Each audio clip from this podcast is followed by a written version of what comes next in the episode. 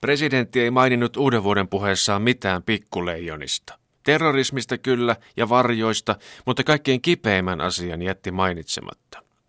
Pikkuleijonat ovat juuri aikuisikään tulleita vielä douppaamattomia nuoria miehiämme.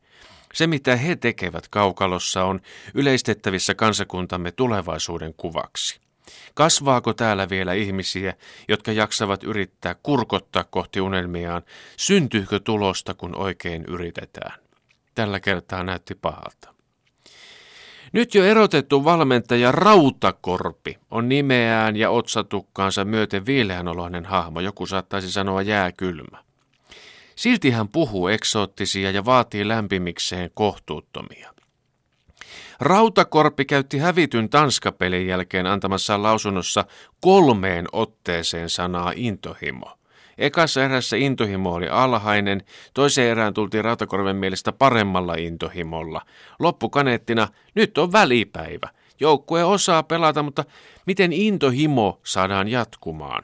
Siis se, mitä ei alun perin ollutkaan. Tähän täytyy pysähtyä. Ennen puhuttiin siitä, osaako joku pelata vai ei. Osaako syöttää vai hautoako niin kauan, että Ilja ottaa lelun pois? Osaako Julli lämätä? Tai löytyykö tuhansien toistyön ansiosta säpäleinen autotallin ovi sieltä ylivieskasta ja touhun ansiosta kultainen ranne? Nämä ovat menneen maailman kysymyksiä. Nyt kysytään, missä intohimo? Suomalaisena keski-ikäisenä miehenä voin tällä elämän kokemuksella kertoa, että jos se on sen varassa, tahmeita tulee olemaan. Intohimo on täällä, vielä harvinaisempi vieras kuin ohikiitävä onnen tunne. Intohimo on oman vähäisen kokemukseni mukaan aina arvaamatonta ja satunnaisen ailahtelevaa, hyvin lyhytkestoista, perusluonteeltaan kantajansakin yllättävää. No joo, kaksikymppisenä intohimo saapuu aika ajoin kehoon ja mieleen, mutta silloinkin se on liekin lailla läikähtävää ja siitä seuraa nopeasti pienimuotoinen sotku.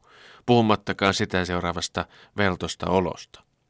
Makuuhuoneessa tai keittiön pöydällä sotku on hallittavissa, mutta kansainvälisissä kaukaloissa ja kuvayhteyksissä holtittomat pulautukset vahingoittavat maabrändiämme.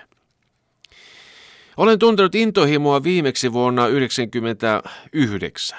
Sen jälkeenkin on tapahtunut mainettavia asioita. Lapsia on syntynyt, töitä on tullut paiskittua. Jääkiekko ei ole irrallaan muusta elämästä vaikka selänteen viiksiä katsellessa näin voisi nopeasti ajatella. Jo ainakin kolme vuotta on vaahdottu siitä, että työssä ja työpaikalla pitää näkyä intohimo, eikä vain näkyä, vaan intohimoa pitää aidosti tuntea suhteessa työhön. Intohimo töissä tarkoittaa oman kokemukseni mukaan tauotonta paskan puhumista mahdollisimman kovaan ääneen. Aiheella ei ole väliä. Kädet saavat ja niiden pitää käydä kuin ropellit, mutta ne eivät saa katkaista intohimoista eli kova äänistä puhetta.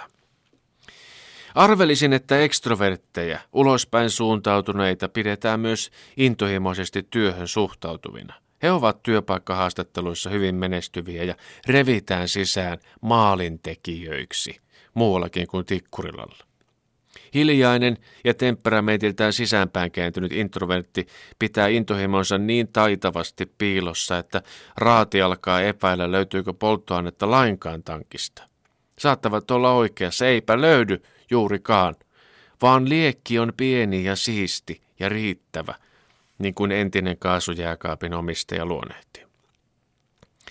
Viimeksi olen nähnyt intohimoa, niin en todellakaan kaukalossa – vaan lehtikuvassa, jossa oli kovassa kännissä Kärpänen ja hänen asianajajansa. Sellaista on intohimo. Ei sitä kauaa jaksa katsella.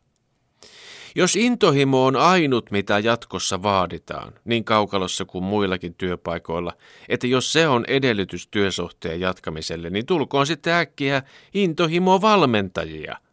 En huoli rautakorpea, ei johdu otsatukasta. Jorma Uotinen voisi ehkä ottaa tämän rapistuvan temppelini ja pääni koekappaleekseen.